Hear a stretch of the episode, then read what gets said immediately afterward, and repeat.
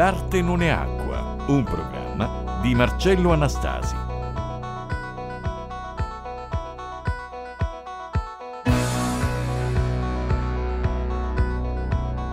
Ben ritrovati amici radioascoltatori su Radio Ecosud, questa è una nuova puntata della rubrica L'arte non è acqua, con la quale proviamo a raccontare l'arte pur non facendola vedere ma riuscendo molto probabilmente a farla bene immaginare a tutti coloro che ci seguono. Oggi ho come ospite uno scultore, si chiama Giuseppe Guerrisi ed è di Cittanova. Questo mi fa per un momento pensare alle puntate precedenti e posso immediatamente fare un calcolo. Uh, Giuseppe Guerrisi è il terzo artista cittanovese, prima di lui c'è stato il professore Alfredo Tigani, anatomista, docente dell'Accademia di Belle Arti di Venezia, poi Cesare Berlingeri, eh, artista internazionale, adesso Giuseppe Guerrisi, al quale vorrei chiedere se la sua vocazione come scultore sia un qualcosa che forse è stata tramandata dal DNA, visto che a livello familiare abbiamo un precedente straordinario, famosissimo, ovvero Michele Guerrisi, che eh, ha lasciato scritto pagine importanti nella storia dell'arte italiana e ha lasciato anche grandi opere un po' ovunque in Italia. Grazie per l'accostamento a, Michele Guerrisi. In realtà non so se il, ci sia qualche grado di parentela fondamentalmente perché conosco anche discendenti diretti qui di Cittanova e non siamo parenti diretti, perlomeno sulla carta dovrei vedere negli archivi in generale. Eh, però a quello che so io diciamo non, non è una discendenza diretta la mia, però e, è un cognome comunque importante che, che, si associa spesso a questo grande artista, che, questo scultore che in passato ha lasciato delle belle, delle belle testimonianze. Ecco. E sì, eh, l'impostazione mia è principalmente scultorea, nasco proprio da, da scultore, diciamo che l'ho sempre fatto da, da bambino, da bambino e qualcuno Cittanova ancora mi ricorda per, per una scultura che feci da piccolo, forse avevo 6 o 7 anni e stavano facendo un evento in villa eh, con sculture in pietra o comunque del modellato, io mi misi là con un pezzo di argilla e tirai fuori una testa di cavallo, diciamo. Qualcuno ancora me lo ricorda incontrandomi per strada e ancora ce l'ho tra l'altro quel, quel cavallo. E, e, quindi la mia è sempre stata una dote, diciamo, naturale che poi ho coltivato negli anni e crescendo poi nella bottega di mio nonno, lui era falegname, costruiva delle sedie, quindi la manualità, insomma, no? penso che venga un po' da lì. E successivamente poi mio fratello ha intrapreso una strada eh, di ebanisteria e sul, sul legno molto predisposto, e, e, ma anche gli altri miei fratelli e sorelle erano predisposti anche per la pittura, un po' c'era in famiglia la dote dell'arte. Addirittura mio padre in epoca giovanile fece anche un lavoro che adesso è posizionato al cimitero anatomicamente forse diciamo eh, io sono andato molto più avanti però un po' c'era nel DNA questa, questa, impostazione che io ho coltivato poi negli anni anche studiando poi all'Accademia di Reggio al liceo artistico intanto che all'epoca era istituto d'arte a Cittanova e poi successivamente all'Accademia di Reggio. E, e ho deciso di intraprendere questa strada ecco fondamentalmente. Bene sono contento di aver potuto ascoltare questo aneddoto anche per avere così maggiore conoscenza di quella che è la tua eh, persona e fra l'altro mi fa anche particolarmente piacere sapere che tu sia un docente di scultura dell'Accademia di Belle Arti eh, di Catanzaro. Ciò oh, chiaramente va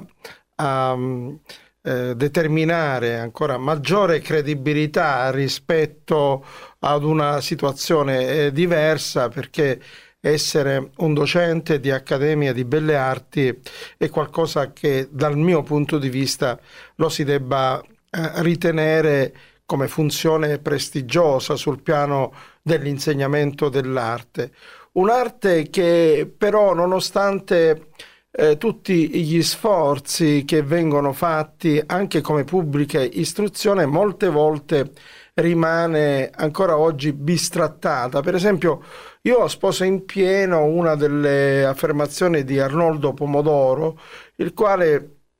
ha sostenuto che eh, sarebbe necessario che i comuni eh, per l'arredo urbano oh, ricorressero oh, costantemente, frequentemente a delle sculture e questo lavoro di rivisitazione e di valorizzazione eh, naturalmente eh, dal punto di vista urbano con la presenza di sculture eh, realizzate da artisti validi dovrebbe essere naturalmente coordinato anche attraverso l'impiego della figura di un architetto, di un urbanista. Sì, effettivamente è una cosa sensata ed è perché allora intanto sappiamo benissimo che l'Italia è fondata su questo, nel senso che comunque quella che è la fortuna e la forza dell'Italia, al di là poi delle altre risorse, però dico quella turistica, eh, si muove per le bellezze che in passato sono state create. Qualcuno in epoca eh, lontana ha investito affinché eh, ci si fossero creati appunto dei monumenti, insomma quelli che vediamo poi oggi, palazzi importanti e tutto il resto, ed oggi dà ancora i suoi frutti dopo eh, secoli di, di storia.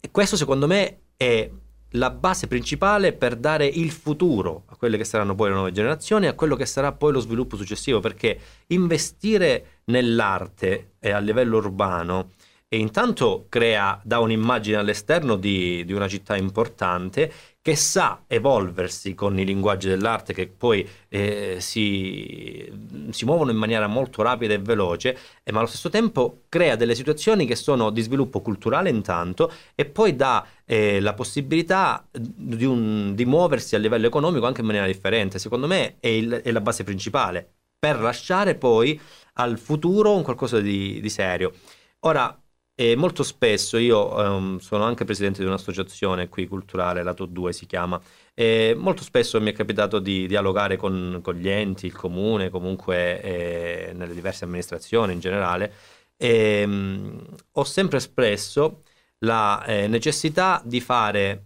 oggi il contemporaneo perché domani sarà arte a tutti gli effetti e quindi investire su quello che è il contemporaneo in questo momento ci dà la possibilità in futuro di avere un qualcosa che gli altri non hanno. Bisogna essere attenti su questo perché è una delle strade che ti aprono degli sviluppi importanti e, e sicuramente in questo caso anche quella di creare magari una città museo. Ehm, questo è quello che ci dà la possibilità di un trampolino per, eh, per il futuro cosa che in passato hanno fatto le grandi città, come per esempio Firenze, Roma, eccetera, eccetera, al di là della storia importante che è il prestigio che, che, che li hanno eh, praticamente forgiati. Noi possiamo con delle piccolezze sempre eh, nel periodo in cui viviamo dare quel contributo in più affinché un domani si possano avere dei grandi monumenti, delle grandi, delle grandi impostazioni anche architettoniche che diano il là ad una rivoluzione eh, anche economica, perché il turismo poi diventa un attrattivo economico. Senti, tu pensi che eh, tutti coloro che fruiscono dell'arte siano in grado di decodificare i messaggi del contemporaneo? Io um,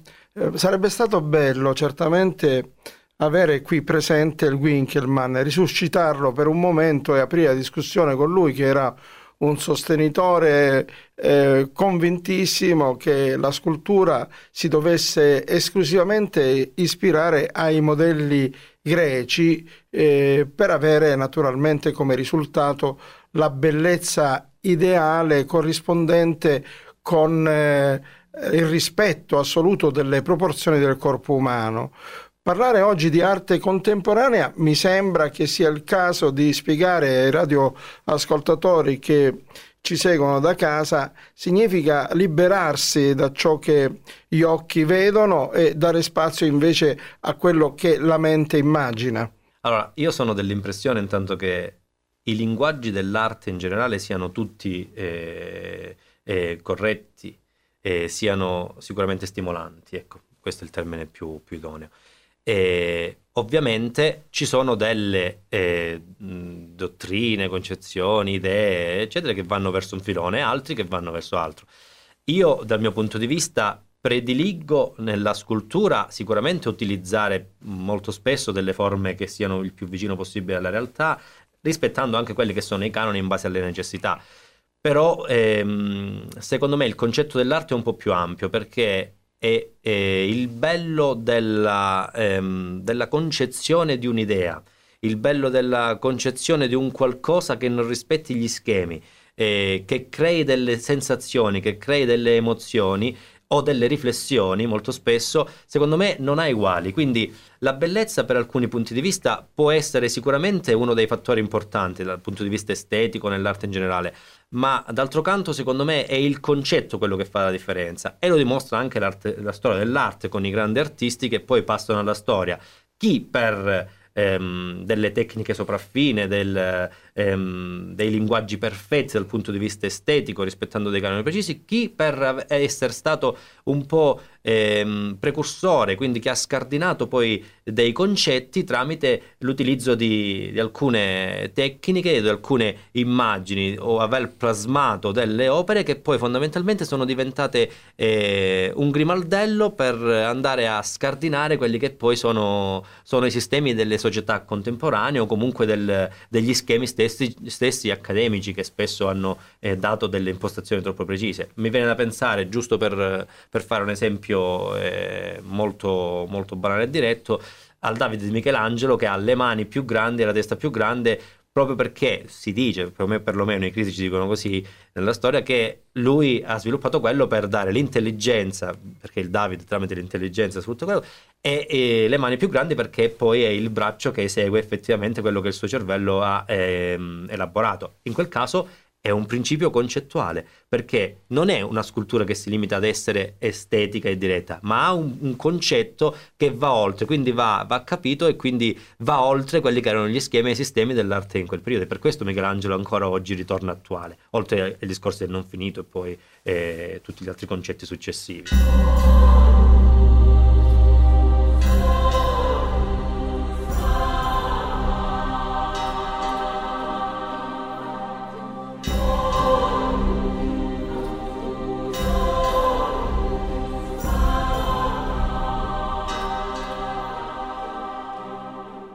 No, devo dire che mi piace molto il riferimento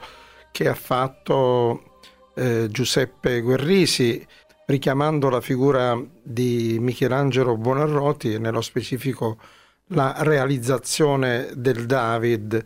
che è l'emblema dell'eroe del pensiero, tant'è che l'espressione del volto, al di là della grandezza delle mani, colpisce in maniera particolare perché è riflessivo, attento, sta elaborando un pensiero, come agire, come difendersi o come abbattere l'avversario. Proprio sulla fronte corrucciata molti si esprimono oh, sottolineando come effettivamente eh, Michelangelo Buonarroti sia eh, davvero riuscito a far emergere l'importanza del pensiero, cioè di avere un'autonomia operativa rispetto a quello che bisogna fare, non quello che hanno fatto gli altri, ma alla fine di fronte a nuove situazioni sei tu il protagonista e tu liberamente devi agire. Quindi io concordo pienamente su quello che è il pensiero di uno scultore, oltretutto docente di Accademie di Belle Arti come Giuseppe Guerrisi oggi, a questo punto però mi viene da dire molto probabilmente allo stesso modo avrà pensato di fare Donatello nella Maddalena Lignea. Sì, sicuramente è, è un altro degli artisti che oltre alla tecnica, perché poi chissà quante volte avranno riprodotto degli elementi ehm, anatomici in maniera perfetta, chissà che studi abbiano fatto, e se poi si arriva a, alla conclusione che l'opera in sé diventa per esempio in questo caso la Maddalena Ligna, ehm, che di anatomico eh, e dei canoni diciamo ellenistici classici ha poco fondamentalmente o niente, se non magari le proporzioni in generale,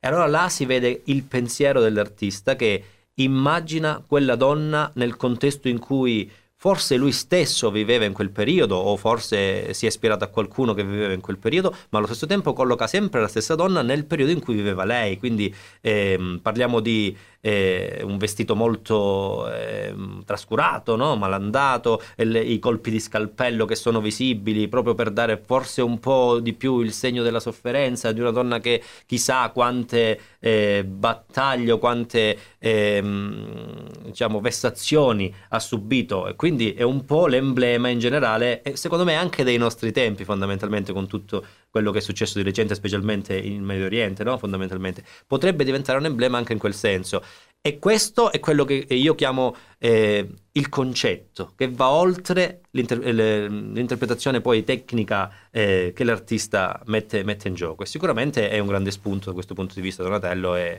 è uno dei, dei più grandi. Ecco. Non pensi che comunque potrebbe anche esserci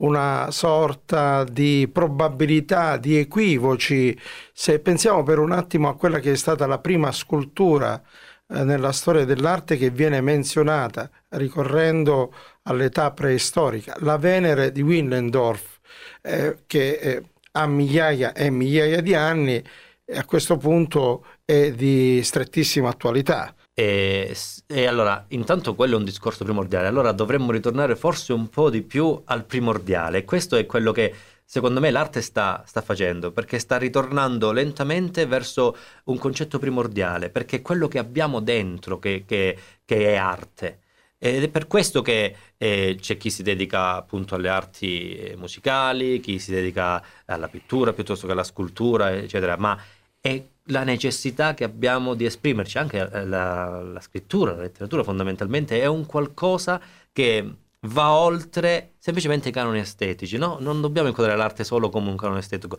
ed effettivamente il concetto eh, delle sculture primordiali, delle sculture preistoriche, sicuramente ci danno l'idea di quello che dovrebbe essere l'approccio di tutti eh, nei confronti del, del, mondo dell'arte, inteso come comunicazione, inteso come, come divulgazione eh, di un messaggio. Ecco. Senti, parlando di tecniche scultore, è il caso di continuare a dire che i materiali eh, ai quali si ricorre siano sempre i soliti, l'argilla, il gesso, il marmo, il bronzo o c'è dell'altro? Sicuramente c'è dell'altro perché il mondo si evolve in maniera, in maniera molto rapida. E, ehm, ed oggi la scultura in sé eh, non è soltanto eh, eh, la tecnica, perché oggi come oggi le macchine riescono a fare tutto, anche gli scultori, anche più, più importanti, più famosi, oggi ehm, ricorrono all'utilizzo delle macchine perché ti danno una perfezione eh, che magari eh, a doverla fare oggi fondamentalmente ci, ci si metterebbe tantissimo tempo e così via. Da quando poi effettivamente la scultura ehm, ha preso diver- diverse strade, l'arte in generale ha preso diverse strade, oggi lo scultore prettamente tecnico diventa quasi un artigiano fondamentalmente da alcuni punti di vista, a meno che non ci mette del suo, come dicevamo prima, del concetto e il riferimento a Donatello appunto ritorna eh, di nuovo. Però ci sono un sacco di materiale nella scultura stessa. C'è chi ancora ama fare lo scultore, ovviamente, eh? c'è chi è, ama lo, fare lo scultore a tutti gli effetti per plasmare la materia, quindi creare un qualcosa, e ricorre all'utilizzo di materiali differenti. Però si parte quasi sempre dal, dall'argilla, dal modellato o dal gesso, e la cera, comunque sono tutti elementi per poi andare a rifinire in marmo, in bronzo. Mm, una cosa che mi piace comunque eh, portare alla vostra attenzione, alla tua attenzione e marcare è che c'è un lento ehm, ritorno, chiamiamolo così, non ritorno perché poi fondamentalmente si tratta di una progressione verso l'argilla e la ceramica, che è praticamente un,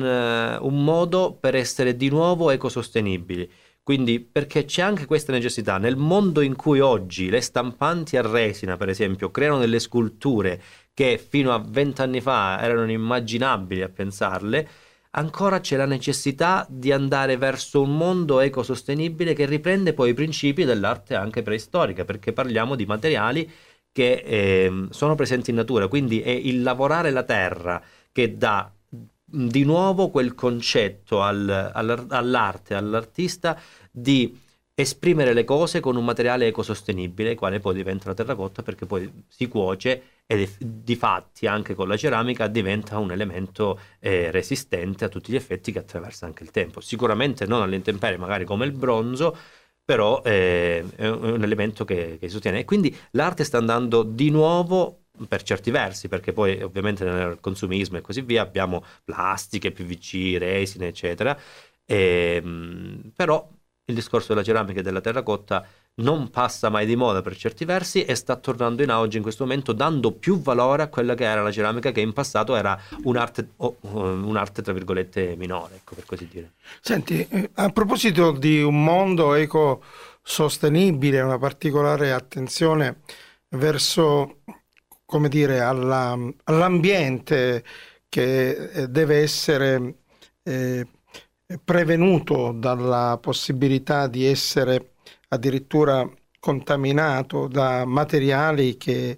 eh, andrebbero anche a sporcarlo, solamente sporcarlo. Si sta ricorrendo sempre di più al riciclo oh, anche nella scultura di scarti. Quanto uno scarto può dare spazio ad un artista a poter immaginare dell'altro e a creare delle opere particolarmente originali? Sicuramente è una visione, nel senso che c'è chi eh, ama comunicare le cose in questo modo e c'è la necessità che il mondo comprenda determinate situazioni.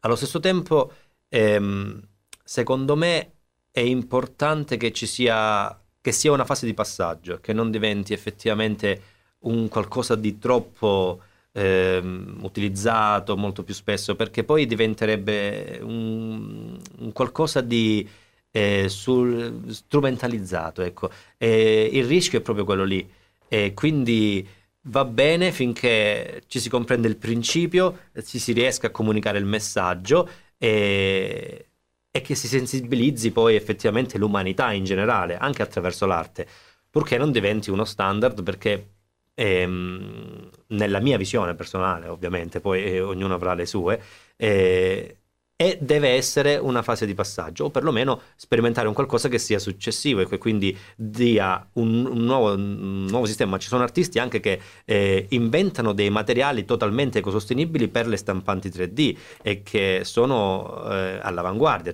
Del, c'è chi sperimenta effettivamente questo genere di cose e da riciclo ehm, ne fa scaturire delle opere d'arte però create in maniera differente, quindi non in maniera diretta come può essere per esempio aggiungere dei eh, pezzi di piatti di plastica, dico così per banalizzare, sto generalizzando un po', eh, è importante creare magari delle fibre, delle situazioni che provengano da lì e allora là il discorso, il concetto può essere differente. Senti, al di là dei rapporti amicali, negli ambienti di lavoro,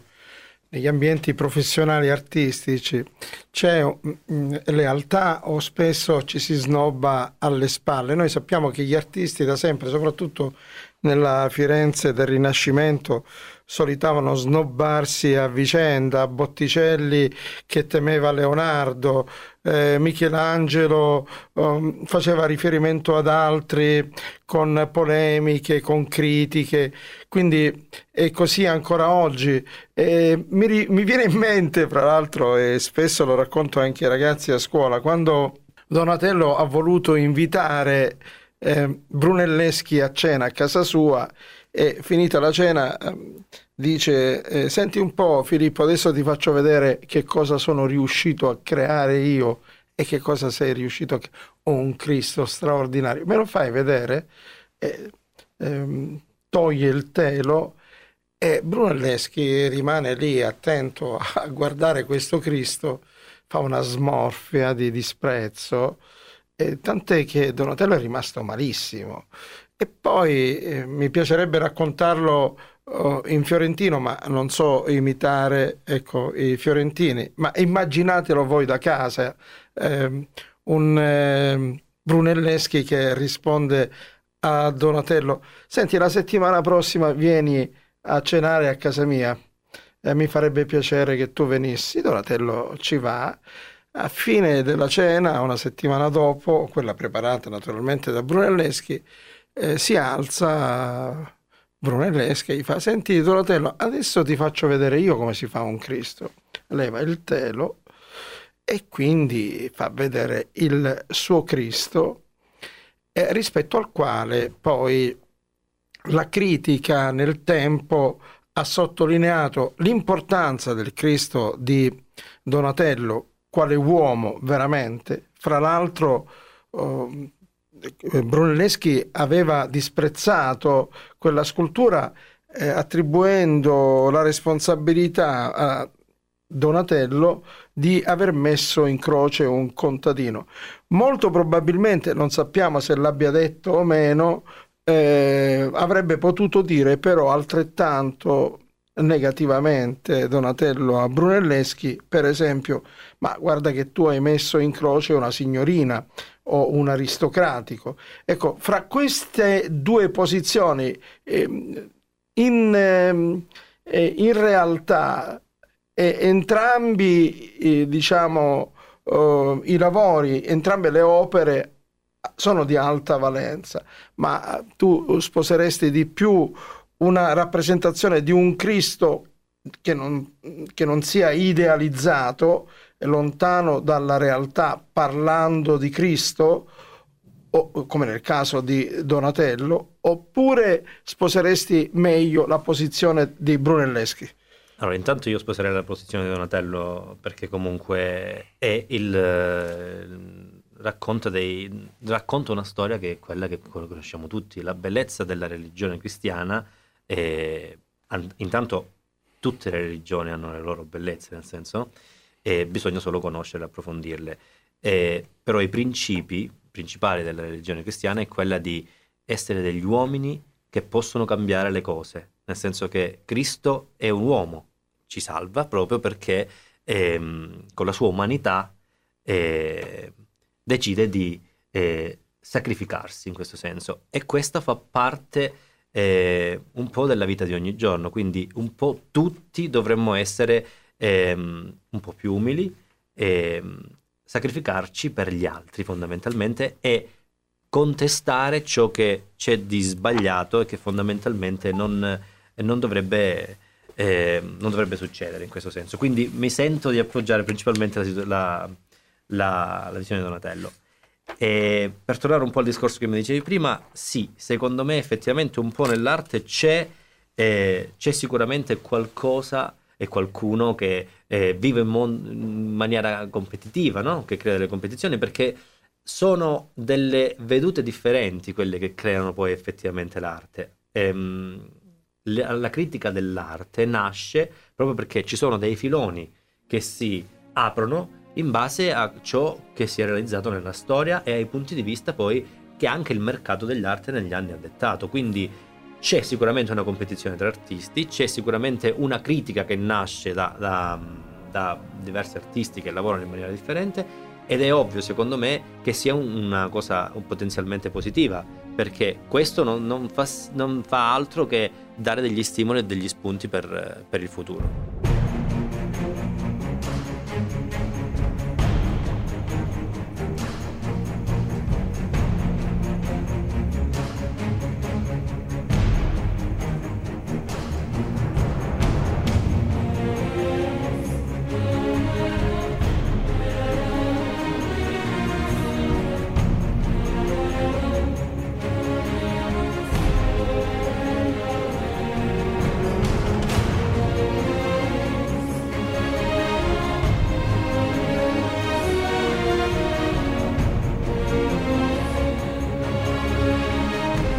Amici radioascoltatori, vorrei ricordarvi che questa è Radio Ecosud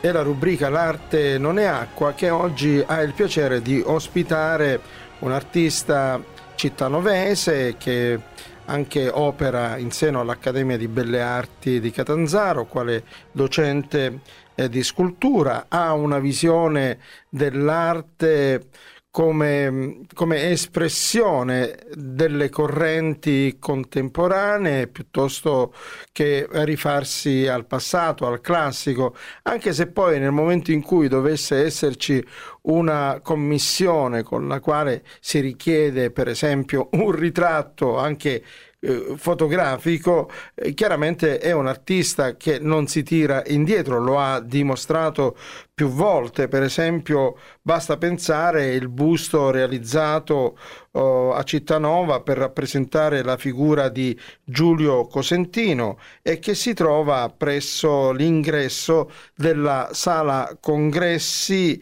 eh, di Cittanova della BCC. Sì, eh, diciamo che è passato un po' di tempo. E, ovviamente nella scultura, nella tecnica si sempre avanti, si migliorano ovviamente. E, però ricordo intanto con piacere questa opportunità che mi fu data all'epoca dalla, dalla Banca di Credito Cooperativo, per, all'epoca Banca di Credito Cooperativo di Cittanova, ehm, per la realizzazione appunto di questo monumento in onore di, di Giulio Cosentino e ovviamente la committenza chiedeva un elemento che fosse più somigliante possibile e quindi la, ci si è cimentati, mh, ci si è orientati verso appunto eh, dei canoni più stilistici, più, più classici e più diretti, perché comunque è la scultura in sé è necessario che rispetti anche determinati canoni e che le committenze abbiano poi effettivamente il riscontro di quello che, di quello che chiedono. Uno scultore deve saper anche far realizzare le committenze in un certo modo e quindi sicuramente inserire la propria mano, le proprie caratteristiche, le proprie peculiarità. Allo stesso tempo però deve riuscire ad accontentare un po' quelle che sono le esigenze eh, in generale de, di chi richiede il lavoro e di chi eh, finanzia appunto il lavoro stesso, un po' adeguarsi alle al, alle, alle, situazioni. Va, ecco, certo Guarda, mi viene un po' da, da ridere perché mentre parlavi eh, mi sembrava quasi di vedere seduto insieme a noi Winkelmann, sorridente, contento, ecco, eh, anche perché eh, così con l'opera che rappresenta Giulio Cosentino, in fondo tu hai sposato in pieno il modo di concepire la scultura da parte di questo teorico dell'arte del periodo neoclassico, ma ci sono anche altre opere che tu hai realizzato a Cittanova, quindi quella di Giulio Cosentino non è l'unica eh, presente in questo comune dove fra l'altro come dicevi tu c'è anche il liceo artistico che hai frequentato da ragazzo, una, una statua che riguarda il monumento a Teresa Gullace, il cui personaggio ricordo ehm, è importante, noto anche per via di una produzione cinematografica di Rossellini, Roma città aperta, dove Teresa Gullace viene interpretata dalla grande Anna Magnani. Alla fine ci piacerebbe anche sapere da te chi fosse, eh, chi fosse eh, Teresa Gullace e quanto il conoscere la sua storia e quanto si è verificato eh, abbiano inciso nell'andare a realizzare quest'opera. Sì, eh, diciamo che quest'opera è quella più in vista fondamentalmente perché è al centro della, del, dell'orto botanico diciamo, della villa comunale di Cittanova, quindi è quella che è più eh, conosciuta de, de, sul territorio, ecco, fondamentalmente. E l'opera nasce così, dialoghi abbastanza aperti con l'amministrazione, col sindaco, con l'assessore alla cultura all'epoca e poi con altri elementi ovviamente che, eh, diciamo, con cui si dialogava spesso e si parlava appunto del personaggio, di rivalutare, di voler ri, rivalorizzare quello che era il personaggio di Teresa Talotta Gullace ehm, per Cittanova e per eh, l'Italia in generale, ma non solo, perché comunque è un'eroina da vista, da tutti i punti di vista fondamentalmente, perché eh, la sua storia è quella poi di essere mh, nel momento in cui i nazisti eh, avevano diciamo ehm, catturato una serie di, eh, di figure, di, di, personaggi che lavoravano, di persone che lavoravano nei campi, e le donne, le mogli di, questi, di queste persone ehm, sono andate, tra virgolette, a ehm, reclamare affinché i loro mariti fossero liberati, mentre i nazisti ovviamente eh, senza alcuna pietà diciamo, se li portarono via. E, eh, Teresa Gullace ehm, rompe questa barricata e la oltrepassa. E, ehm, la oltrepassa e viene uccisa appunto dai nazisti, dando il là poi a quella che diventa poi una sorta di rivolta delle donne fondamentalmente, quindi diventa il simbolo. E poi ripreso da Anna Magnani appunto per quella scena famosa eh, dove lei corre eh, contro il marito e, si ispira appunto a questo personaggio e che per Cittanova rappresenta effettivamente un qualcosa di, di, un cardine, qualcosa di molto importante per appunto per questi principi della lotta verso la libertà, per i diritti ed è una donna che già all'epoca diciamo si, si mette in gioco per, per, la propria sopravvivenza ma per i diritti di tutti. E in questo caso il comune di Cittanova decise di dedicargli appunto questo monumento di appoggiarsi di, alla, alla, mia persona nel senso nel, di realizzarla presentai una serie di bozzetti che tuttora sono all'interno del, dell'aula ehm, del sindaco. E, e, tra questi bozzetti venne scelto quello lì di questa figura un po' più grande, di questa sorta di busto molto grande che è di due metri fondamentalmente.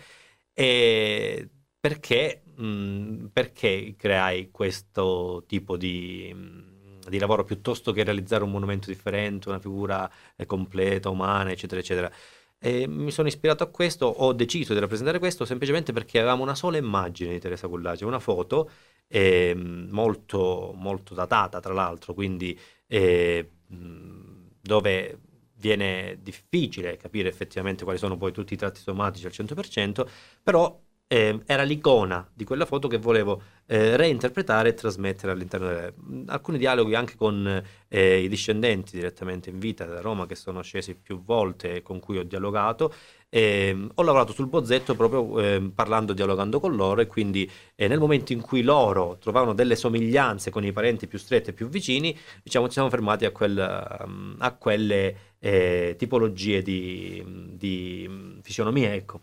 e è rimasta poi effettivamente nell'immaginario anche questa immagine che vuole, diciamo, diventare un'immagine di Teresa Cullace che sia un'altra, una nuova, no? Perché abbiamo appunto la foto, l'immagine di Anna Magnani viene spesso accostata a Teresa Trotto Cullace e, e, poi c'è questo monumento e di recente anche un murales che fecero eh, poi a Reggio, mi pare, due anni fa, dove l'artista tra l'altro eh, diceva che si era ispirato anche al monumento stesso per realizzare appunto il murales stesso e quindi questo è un, è un altro vanto, diciamo, che ehm, con molta umiltà diciamo, mi, mi piace ricordare. E questa è realizzata in bronzo, a differenza da quella di prima del, di Giulio Cosentino, in marmo con metodo diretto quella, e, mentre questa è realizzata in bronzo, quindi prima è fatto il modellato in argilla e, e, poi successivamente portata in fonderia, ritoccata la cera e così via con tutti i procedimenti del bronzo stesso, che è una tecnica affascinante ovviamente per la scultura, per chi ama fare la scultura. E, ehm, poi si è scelto di posizionarla lì all'interno della villa comunale, si è scelto di mantenerla bassa proprio per avere un contatto diretto con, con tutti. E quindi è una donna del popolo e che non è su un piedistallo alto da non poterci arrivare, ma diventa poi fruibile a tutti. E devo dire mh, anche con eh, bella soddisfazione che i giovani hanno fatto suo questo, questo, monumento fondamentalmente, nel senso che comunque non è mai stato fatto, ovviamente fino ad oggi, speriamo che non succeda, no? non è mai stato fatto un atto vandalico su, su, questa statua, nonostante sia ad altezza diretta, e di solito sa, si scrive, si incide, eccetera, eccetera. In questo caso, fino ad oggi, la, il buon livello culturale, ovviamente, che poi che i nostri istituti di formazione danno eh, alle persone, comunque ai ragazzi, ai giovani, adolescenti, eh, dà i suoi frutti, ma allo stesso tempo credo che sia stata accettata dalla comunità, forse perché ehm, è stata fatta in un periodo importante, forse perché anche il fatto di essere cittanovese, magari la comunità ah, si è stretta intorno a questo monumento, insomma questo è, un bel vanto, anzi devo dire che ha un buon riscontro perché ci sono parecchi selfie, diciamo perché oggi vanno di moda un po' queste cose, che mh, dimostrano poi effettivamente la, la riuscita di, di quest'opera da questo punto di vista. Volendo uh, parlare ancora di eh, scultura con Giuseppe Guerrisi, solo per un attimo mi piacerebbe sottolineare l'importanza che ha per Cittanova e per la scultura il cimitero comunale dove ci sono numerose opere che sono di qualità eh, davvero straordinaria. Eh, fra queste una in maniera particolare che eh, riguarda la tomba della famiglia Castellano ed è una scultura verticale eh, a basso rilievo in bronzo che eh, rappresenta come tema quello del percorso della vita. Poi ce ne sono anche delle altre e fra queste un'opera eh, dello stesso Giuseppe Guerrisi.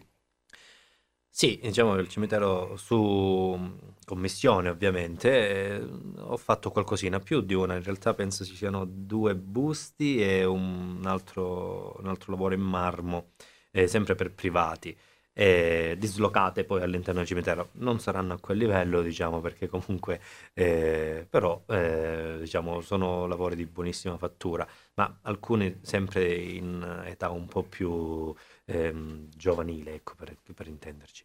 E, ehm, nelle vicinanze invece del cimitero, sulla, sulla, strada che porta appunto al cimitero di fronte alla chiesa della Madonna della Catena, c'è un'altra che è praticamente quella del ehm, il, un monumento, praticamente una pietra miliare di un lavoro che ehm, all'epoca tramite ehm, Giuseppe D'Amico eh, portammo avanti ed era praticamente quello di riprendere da, dagli studi del professore Raso una pietra miliare che era collocata proprio in quel punto dove l'abbiamo ricollocata noi e che raccontava un po' quelle che erano le distanze da Locri e Pizzeferi, da eh, Medma e da Metauros. E appunto siamo andati a prendere questo grande macigno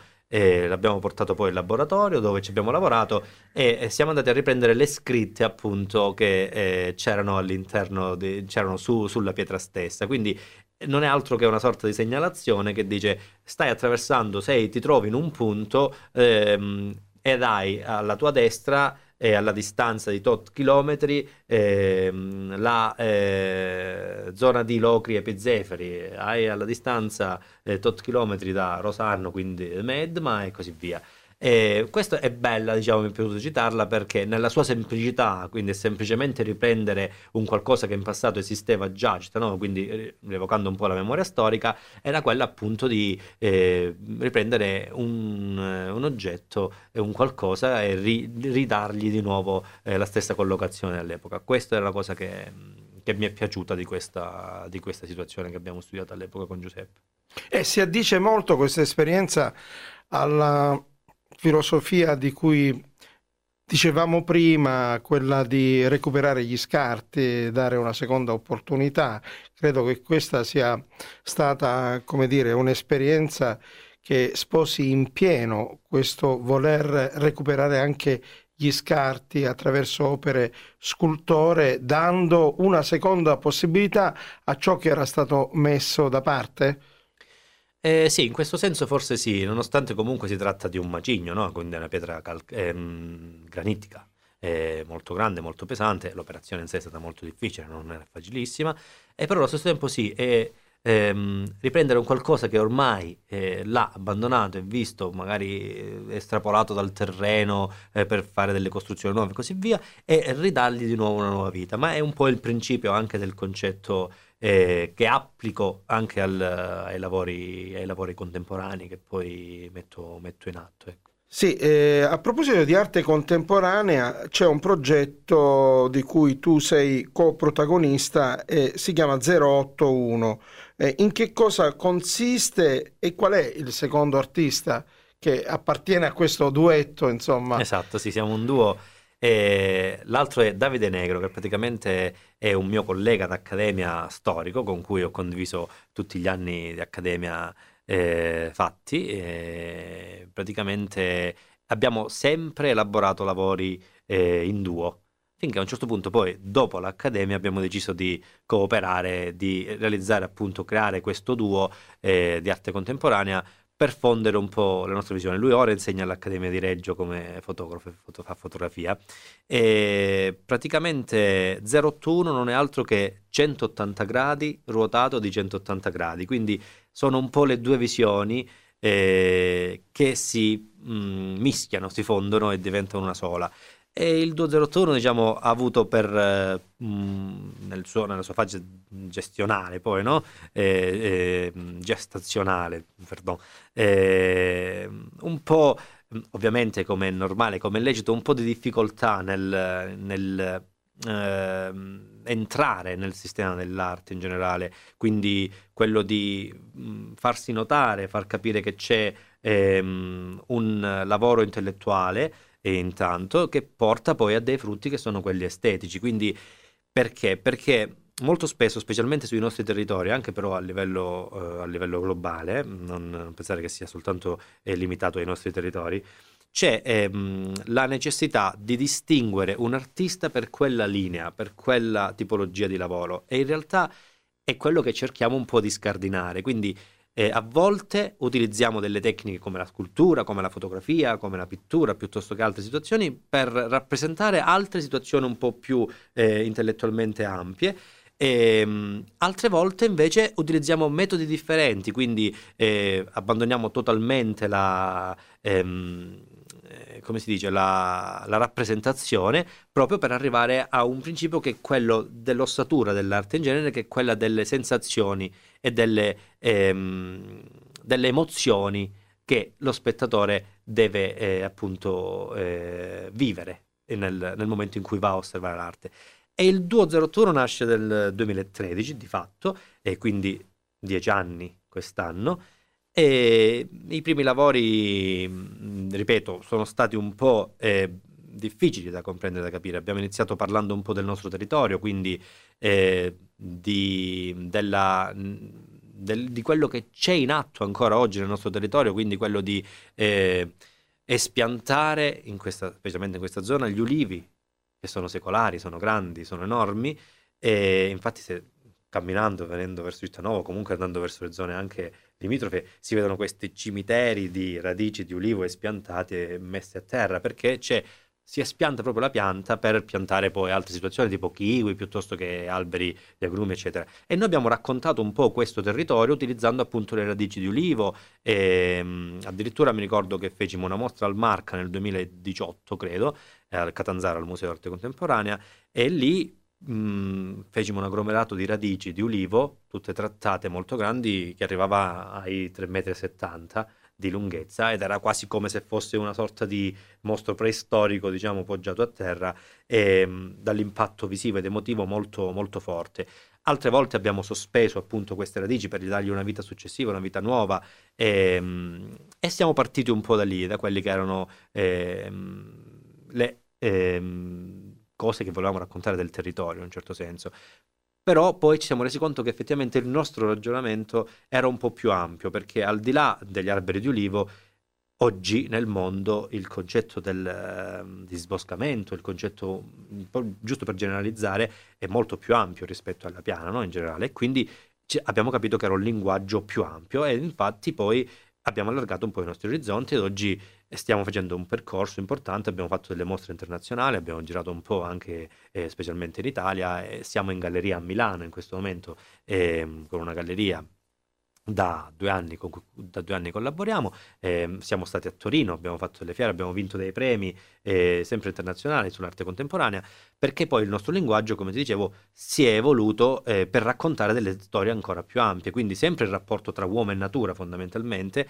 ma è raccontato in maniera differente. Utilizziamo anche per esempio delle luci a neon, eh, piuttosto che degli, degli, alberi sottoteca, eh, raccontiamo eh, tramite degli audio di ehm, momenti della vita quotidiana, di quelli che possono essere ricordi, quindi ehm, creiamo delle installazioni immersive, quindi ehm, lo spettatore il visitatore entra all'interno dell'installazione e ne prende parte in maniera diretta e a, a, volte aziona dei meccanismi che mettono in moto altri affinché l'opera sia ehm, godibile a 360 gradi. Ecco. Bene, in merito a queste esperienze che sanno anche di land art, l'arte della terra per intenderci, mi chiedo quanto il mercato sia pronto a recepire queste opere eh, in maniera tale che poi dopo tutto il sacrificio, l'impegno di poterle realizzare, esporle, organizzare le mostre, ci possa anche essere un ritorno economico che è dovuto. Eh, guarda, in realtà con nostro anche stupore, e quando abbiamo iniziato a fare delle mostre un po' più importanti, eh, abbiamo iniziato ad affermarci un po' sul territorio, anche grazie eh, ad alcune fondazioni del territorio che ci hanno seguito, eh, ci siamo resi conto che effettivamente il nostro lavoro piaceva talmente tanto che anche se non c'è una, ehm, un'estetica diretta che richiami poi alla scultura in generale, eh, o magari alla pittura o alle arti più classiche, eh, c'era un mercato e c'erano dei collezionisti che eh, ci hanno sempre supportato e continuano a supportarci, quindi comprano sopra, investono su di noi e, e, quindi da lì abbiamo iniziato a fare gli step successivi ed anche la galleria d'arte stessa diciamo appoggia la nostra, eh, la nostra linea e sta andando tutto in maniera, in maniera molto, molto, lineare rispetto a quelli che sono poi i canoni. Considera che noi abbiamo preso, per, per farti capire, abbiamo trovato dieci anni fa un albero di ulivo portato dal, dalle correnti, dal mare, poi portato in mare, dal mare di nuovo riportato sulla spiaggia, chissà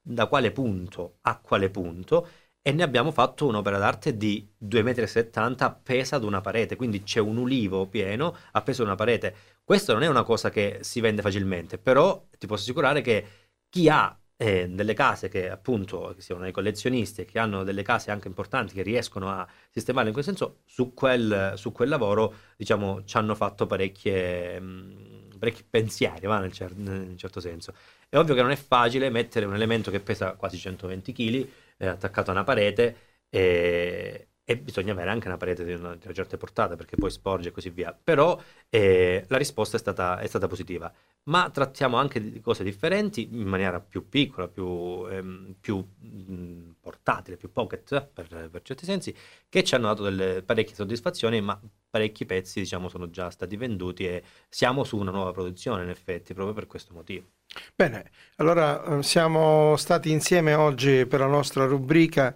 a Giuseppe Guerrisi che ringrazio veramente per aver accettato il nostro invito. Abbiamo avuto anche la possibilità di assaporare nuove visioni o concezioni di un'arte che si distacca totalmente dal passato e propone delle eh, soluzioni eh, fortemente innovative rispetto alle quali è chiaro che il mercato e anche i fruitori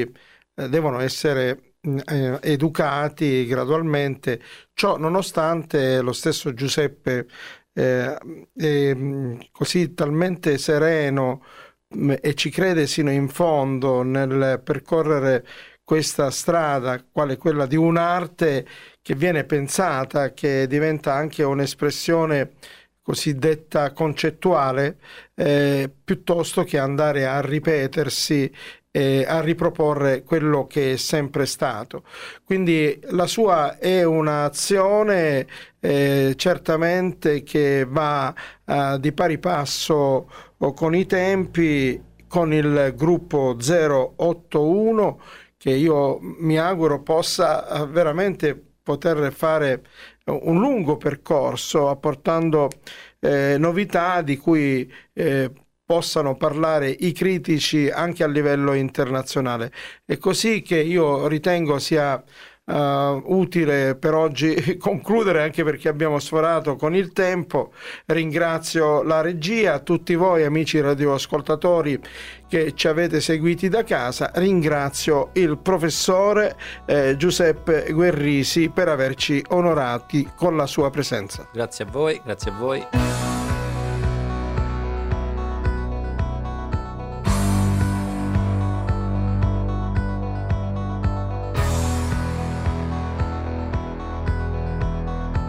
L'arte non è acqua, un programma di Marcello Anastasi.